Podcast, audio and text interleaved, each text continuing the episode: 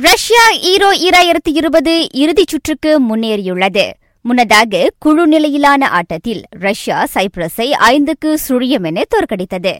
Italy Belgium ஆகியவற்றுக்கு அடுத்து இறுதிச் சுற்றுக்குள் நுழைந்துள்ள மூன்றாவது நாடாக ரஷ்யா திகழ்கின்றது. மேலும் சில முக்கிய ஆட்டங்களில் வேல்ஸ் ஒன்று குரோஷியா ஒன்று ஜெர்மனி மூன்று எஸ்தோனியா சுழியம் ஹாலந்து இரண்டு பெலாருஸ் ஒன்று பெல்ஜியம் இரண்டு கசகஸ்தான் சுழியம். உலகக்கிண்ண ரக்பி போட்டி வரலாற்றில் காலிறுதிக்கு தகுதி பெற்ற முதலாவது ஆசிய நாடாக ஜப்பான் திகழ்கின்றது. இக்குழுவுக்கான கடைசி ஆட்டத்தில் ஜப்பான் ஸ்காட்லாந்தை இருபத்தி எட்டுக்கு இருபத்தி ஒன்று என்ற புள்ளிகளில் வீழ்த்தியது. உருகுவாயை தோற்கடித்த வேல்ஸும் காலிறுதிக்கு முன்னேறியது. ஜப்பானிய எஃப் ஒன் ஜிபியில் மெர்சிஸ் ஓட்டுநர் வால்தரி பொத்தாஸ் முதலிடத்தை கைப்பற்றினார்.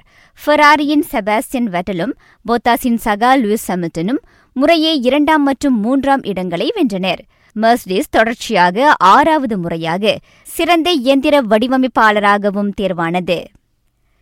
இருபத்தோரு வயதுக்கு கீழ்ப்பட்டவர்களுக்கான ஜோஹர் சுல்தான் கிண்ண அனைத்துலக ஹாக்கி போட்டியின் இரண்டாவது ஆட்டத்தில் மலேசியா ஆஸ்திரேலியாவுடன் ஒன்றுக்கு ஒன்று என சமநிலை கண்டது.